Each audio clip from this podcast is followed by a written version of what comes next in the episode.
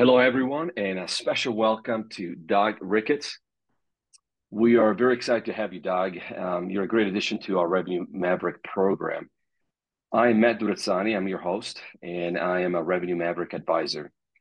Uh, for the audience today, uh, we have the privilege to, to listen to Doug. I would love to introduce him to you for just a moment.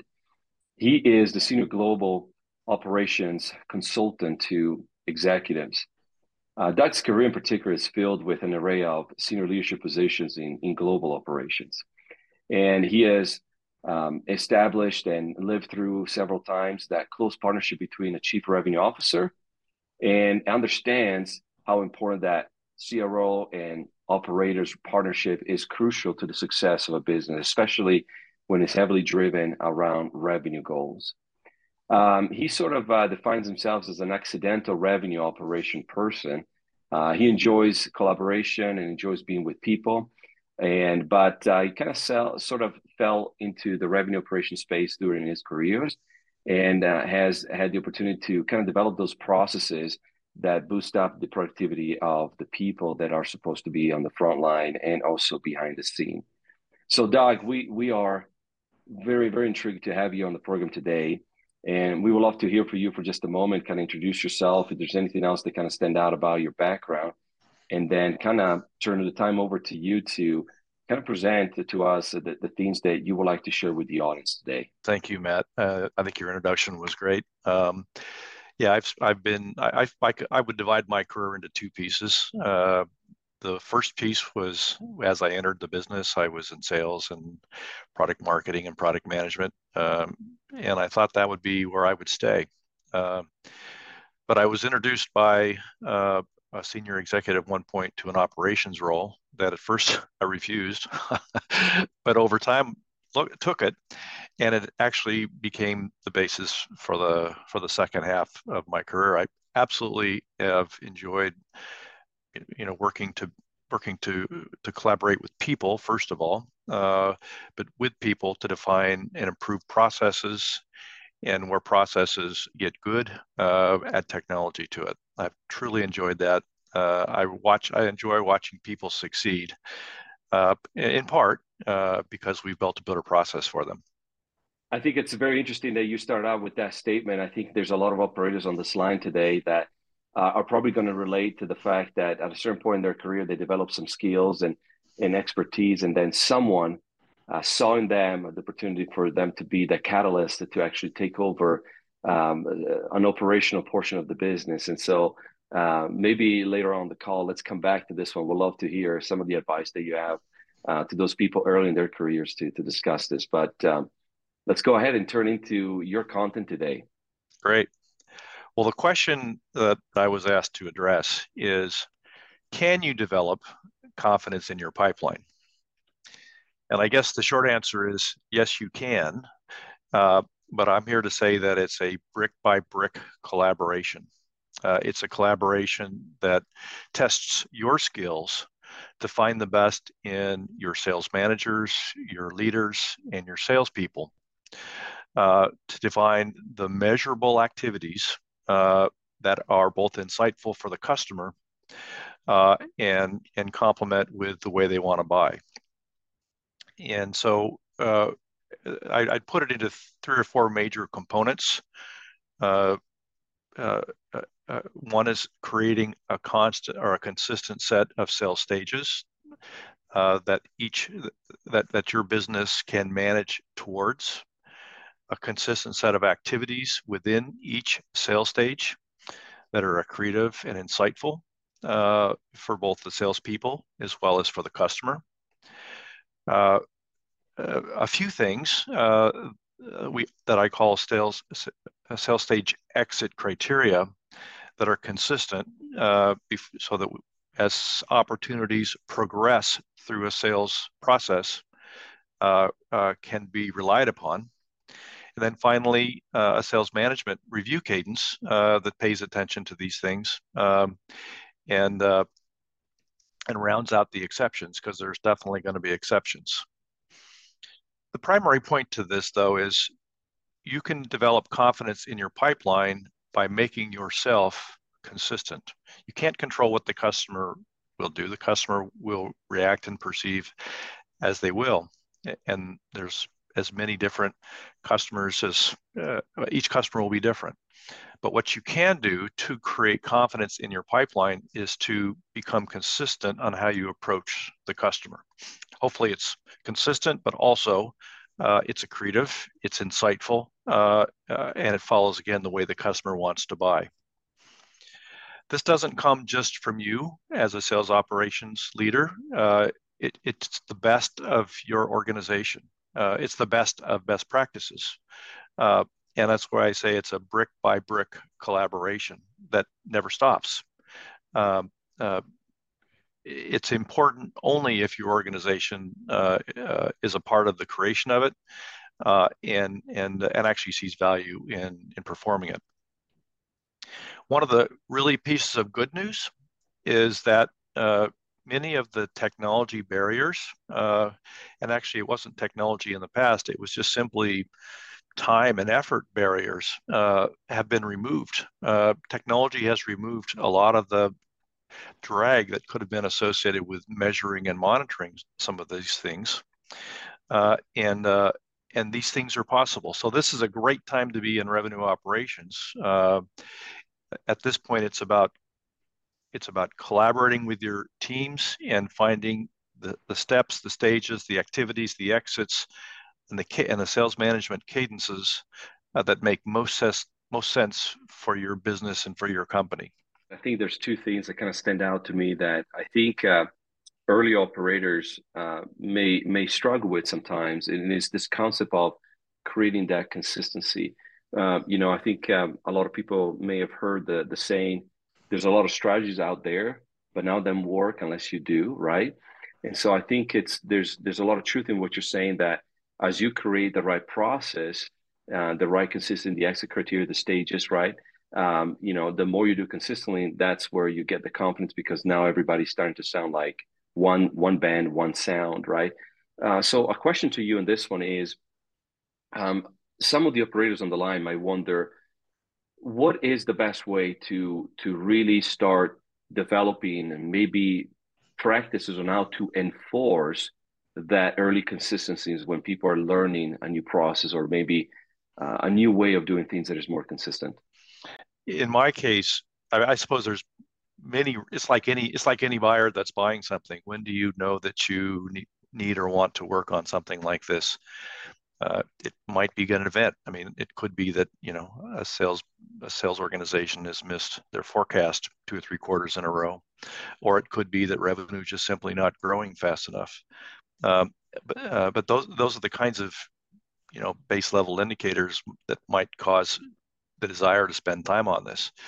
Uh, in our case, uh, uh, I was involved in a uh, private equity purchase, and, and the private equity company uh, wanted to understand the process. They wanted to see a little bit more uh, consistency in the process because we were delivering inconsistent results.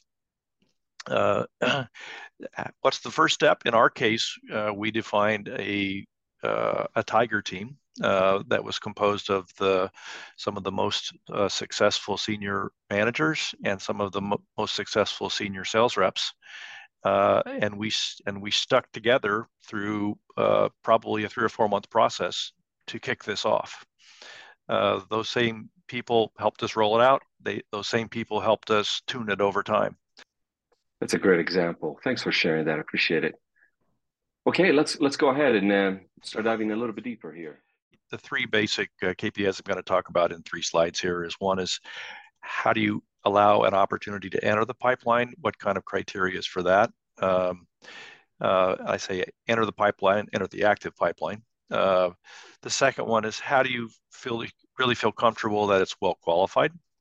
And the third is, uh, as it moves along the sales stage process, uh, how can you pay attention and try to understand if it's stalled for some reason uh, and add additional resource to unstall it uh, or to hopefully make it make it proceed. Those are the three I'm going to talk about. First one, it's sort of the first step, right? Success starts with a successful uh, first stage and a first step. Uh, we focused quite a bit on the idea of identifying a champion. Now, the champion may or may not be the person that called you uh, originally. It may or may not be the person that was at first assigned to you to, to, to introduce you. Uh, uh, this is a person that that truly uh, understands the business, understands the problems, uh, can help articulate uh, the reasons they want to change. Change is hard. Uh, so the first point is truly identifying a champion and proceeding only when you have a well qualified champion.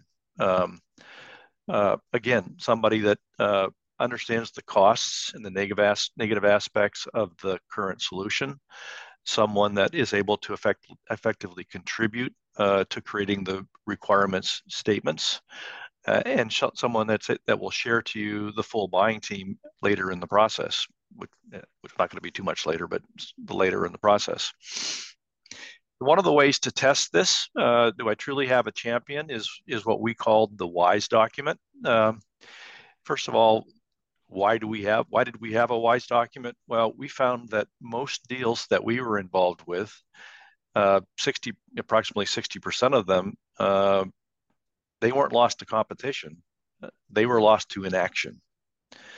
So the primary first thing that that we did is that we identified somebody that we could call the champion. We qualified them as a champion and we created a document pretty simple document uh, in structure but pretty, but, but, but, but significant in its impact, which is why change? Why would the company want to change right now? Is it a revenue reason? Is it a cost reason? Is it a risk reason? Why would they change right now?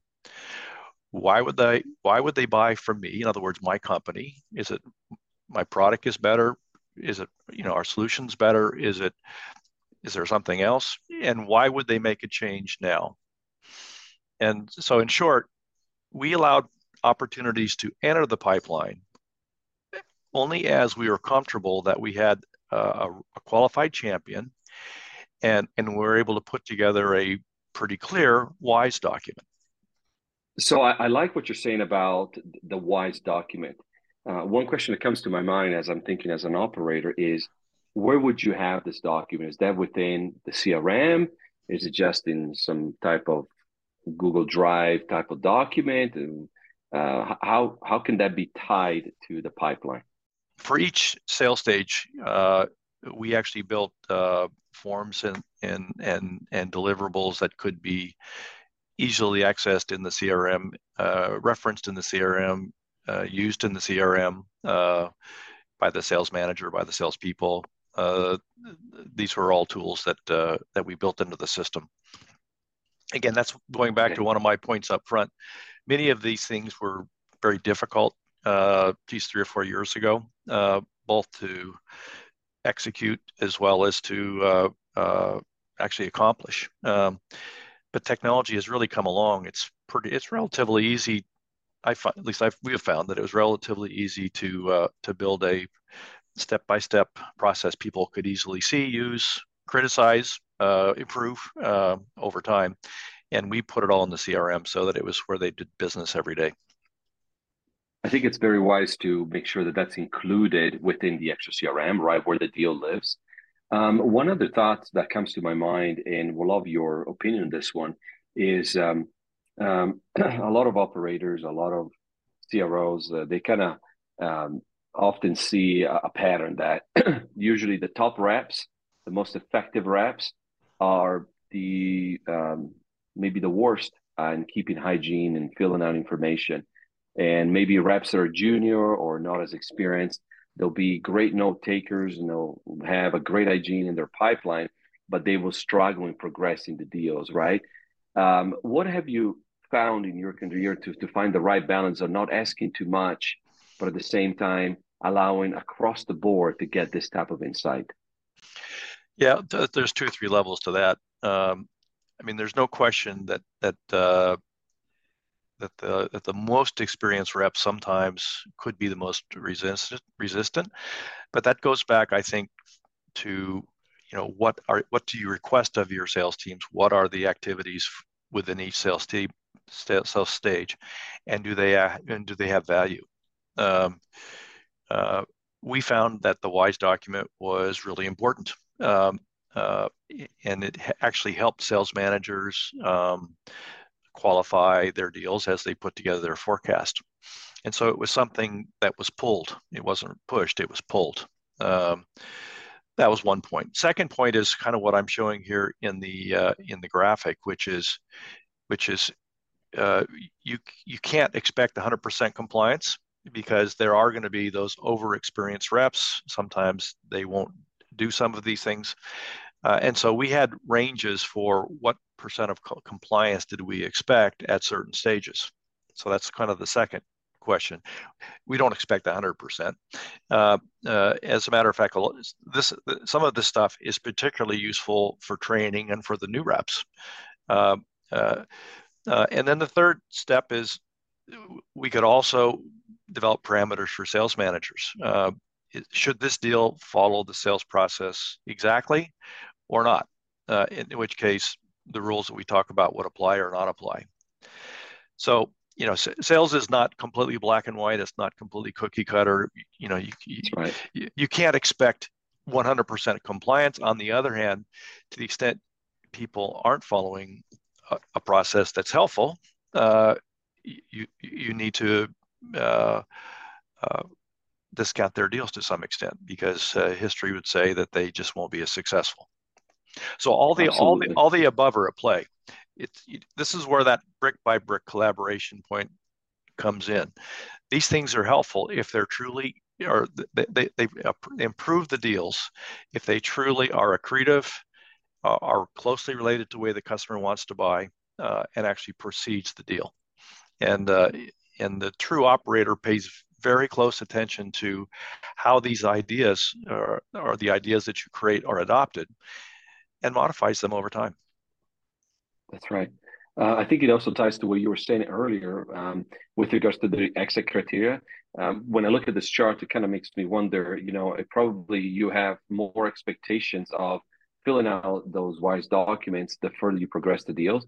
Right. This is you know we may not know a lot of information early on, but as you progress it, you are required to really check all the boxes so that when we go into forecasting, we have a pretty vetted out uh, deal to know whether or not it has the right availability to close. Yep. Okay. Awesome. Thank you. So this was about entry into the pipeline.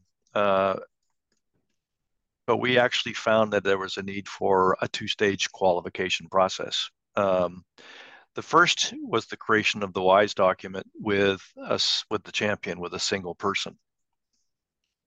The second was the identification by the champion uh, of the full buying team. Uh, all of my all the companies I've been involved with are were enterprise software companies, and uh, and we came to the realization that you could not be single threaded dealing with a single person uh, and have any consistency in pro- progressing a deal or closing a deal. And so we we came to the conclusion that it was really important to to meet those to meet the rest of the buying team. Uh, a, a buying team is identified, uh, and B to meet the people at least in an introductory session, and begin to review those uh, whys uh, with them up front and capturing their input. So the second activity that was a part of our process was identify the rest of the buying team, and this is another good example where technology has made this quite a bit easier. It's not like a sales rep has to go back and enter in a bunch of information into the CRM.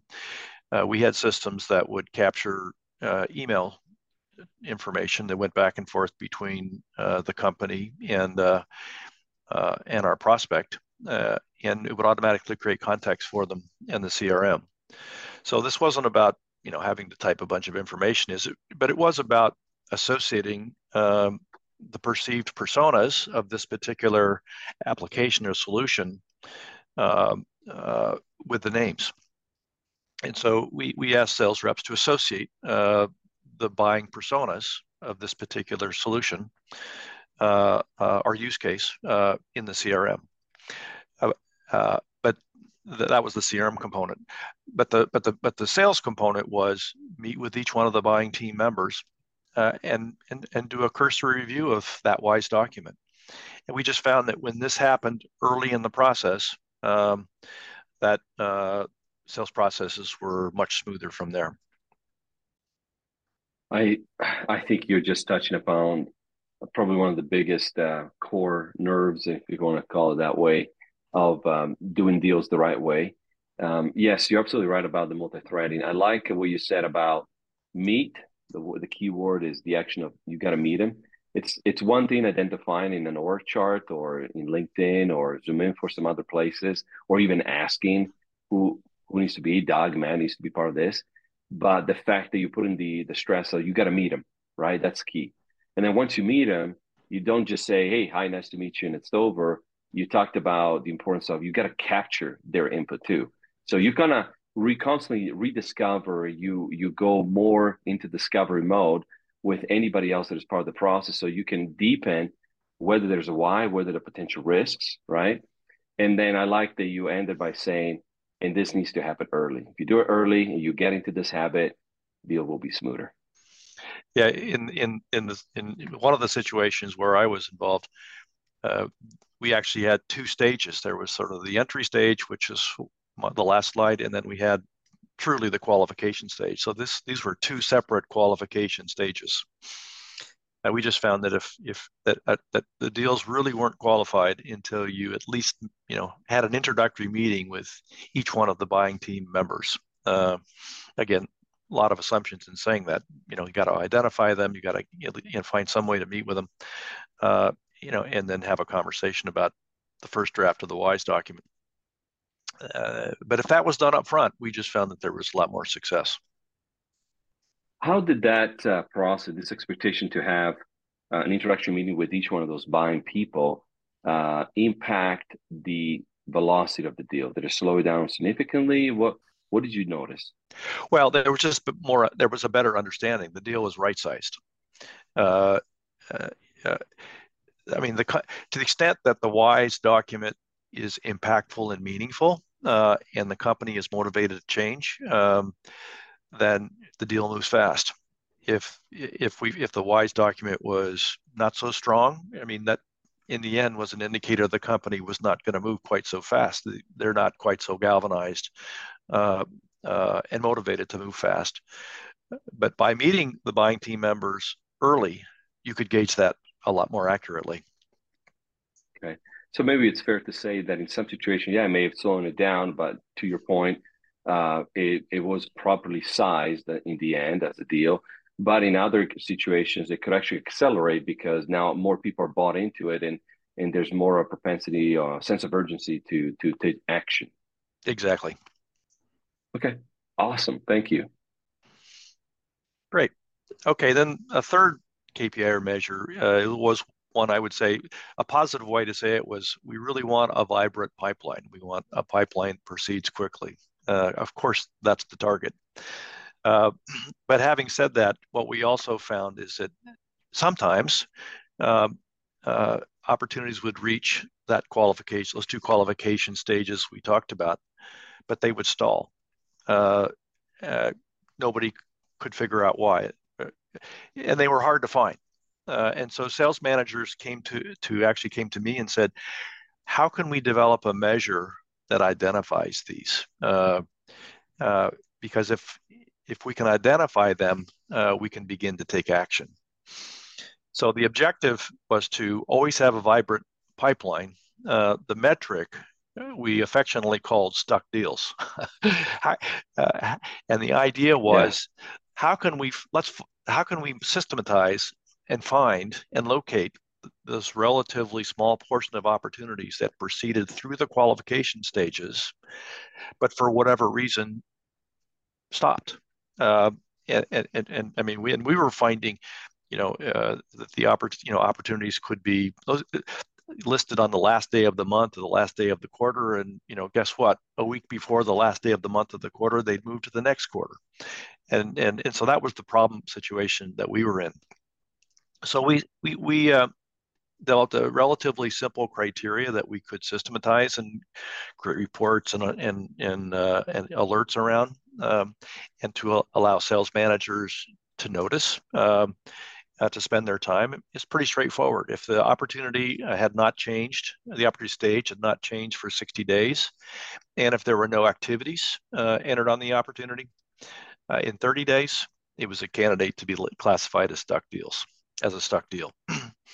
Uh, that was a to-do list for a sales manager. I mean, it could be the deal's perfect. It could be that for some reason, uh, it's just that's just is true.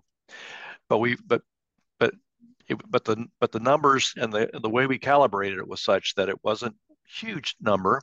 It was a it was a size a size it was a number a, uh, it was a quantity of opportunities that was of the size sales managers could follow up, and and they found that this was a great indicator uh, and a subject of their one on ones uh, uh, to review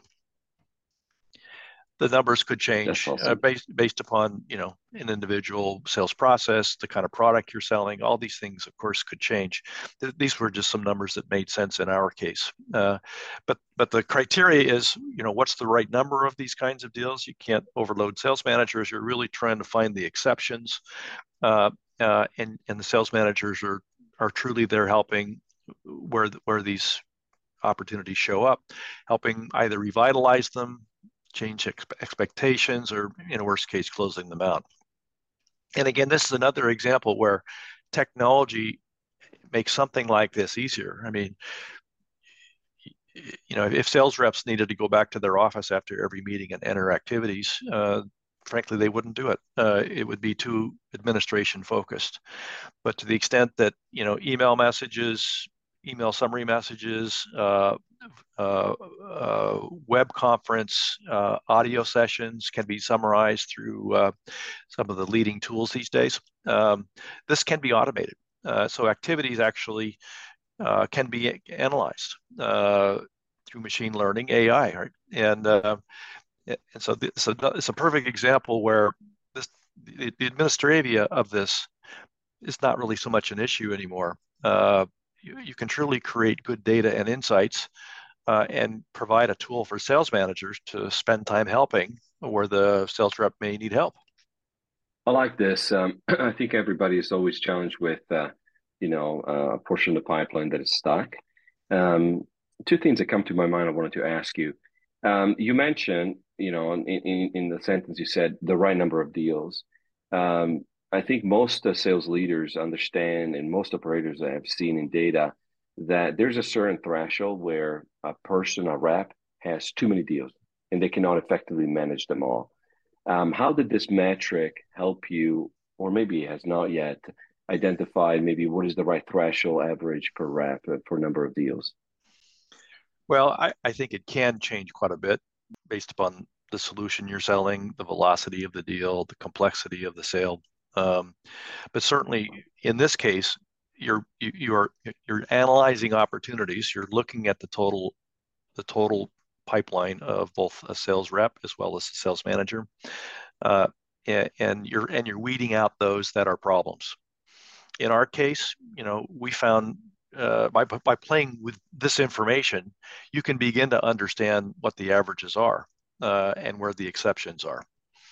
Um, and you will you will find you'll you'll find all kinds of all kinds of uh, use cases uh, within a single sales team. I mean, one sales rep might find, you know, might be one of those people that are working on two or three deals on a given quarter.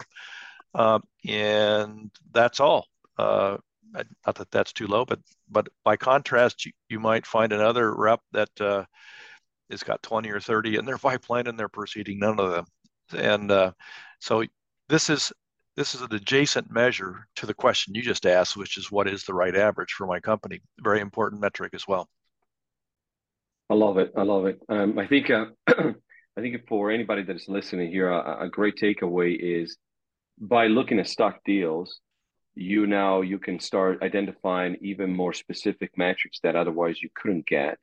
Um, one of them being, of course, what is the right amount of volume of pipeline per rep by the type of market that they're in, the type of products that they're selling, right? Uh, that can then be used later on to determine the type of territories, the number of accounts per patches that can be determined, the type of teams that are necessary to achieve a certain number of quota. Uh, it helps with pipeline velocity. I mean, looking at stuck deals, it's not just a single metric. It impacts all sorts of areas of the entire pipeline. So uh, I'm very glad that you kind of talked about this uh, this this specific metric. Um, anything else you want to say about the the pipeline vibrancy? No, I think that that tells the story on on, on pipeline vibrancy. It was interesting though. I guess there is one other thing. Uh, this was a metric that sales managers asked for. They had seen for too long, they had seen deals that would be listed on the pipeline uh, as a current quarter open opportunity with as a candidate to close uh, at the end of a month, at the end of the quarter, many times, uh, and then all of a sudden it's gone. And uh, and so this was something that they wanted to use as a tool to identify uh, the the the opportunities that are candidates to be described as stuck. Uh, and so uh, this is a perfect example of dig deep, work closely with your sales leaders and your salespeople to find the things that that they that they need to do their business. Uh, again, the numbers we, the exact figures we used here uh, were based upon uh, the desire for a certain number of opportunities, which would be a maximum number of opportunities a sales manager could work on in this fashion, uh, against uh, you know the number of deals that were actually moving out. As we were talking earlier on the call, you mentioned that early in your career you had a leader that uh, um, saw in you a potential to take over an operational role for the organization. And of course, it was a, a career shift that not only has been enjoyable for you, but you've been very successful at it. You've been able to help in a lot of different areas.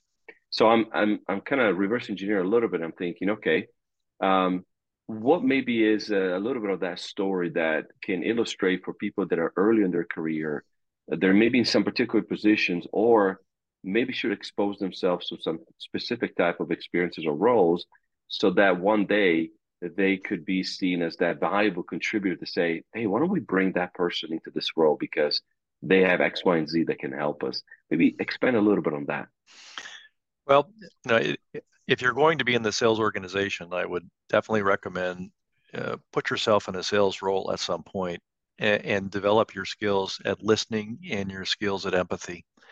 Uh, I think uh, those are going to be critical uh, to any operations position.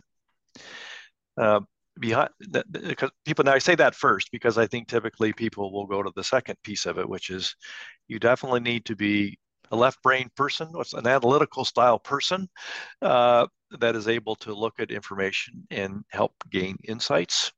Uh, and and and and you and you also need the skill of of, of being a servant uh, and and and working to improve people's uh, activities and processes. Uh, I say those other pieces second because I think this the idea of empathy um, and collaboration is the key. It's anything that you can do that will give you those skills as a baseline, uh, I think will aid you in operations roles. I think it's a great point. I think it's a point.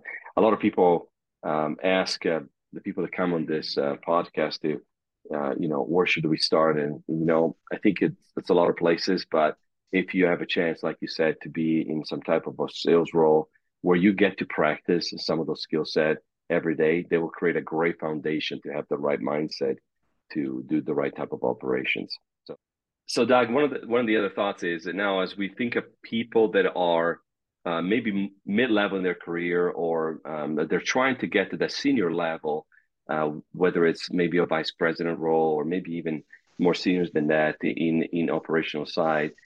Um, what type of advice do you have in and how they can go and achieve that? They make they be maybe a sales uh, operation director, or they could be uh, maybe on the marketing side or on the finance side, uh, or even the customer success side. Revenue really is across the journey of the of the the customer, right? And so, what advice do you give them to to make that advanced level uh, push? Well, I, you know, I I would try I would try as many of those as, as you have an opportunity to do. Uh, I mean, sales operations, marketing operations, product operations, um, they're all interconnected in in terms of many of the day-to-day aspects of the job. So, I, it, from an experiential point of view, uh, I would try them all if you can, if you have an opportunity to do so. Um, and you might find that you want to specialize in that area. Uh, but outside of the experiences, as to, to really achieve the higher higher level positions, what's really important, and and, I, and again, I understand each of you will probably be very analytical uh, and uh, and you'll and you'll begin to build your your ability to create processes. That's fundamental. To achieve the higher level positions is, is to get into the into the into the shoes, or at least the mind of the shoes, of the senior level person, uh, uh, which are oh, and make sure that you that as you as you work in these roles, uh, that you slowly develop the idea of the end. What is the end goal? What is the business leader trying to accomplish? What's most important for the business? Uh, these kinds of roles, it can be very easy to get into the day to day details, which are highly analytical, highly detailed, uh, uh, and very important. But as you progress through your career, you have to spend more and more time on sort of the strategy. What's the end goal? Uh, what will make this, the CRO uh, or the leaders of the company uh, succeed? uh, and that's that's the transition that as you go as you get higher in your career that you'll need to spend more time thinking through very well said great advice doug this was uh, an absolute treat thank you so much for being willing to share these um, uh, great insight with regards to the metrics and also from a career advice perspective I know that if any of you that are listening would love to connect with Doug, you can find him on LinkedIn. And he'll be happy to uh, you know answer other questions and maybe um, become an advisor to you as well. But uh, uh, we thank you for being on the program. We thank you all for listening in, and uh, uh, we wish you all a great day.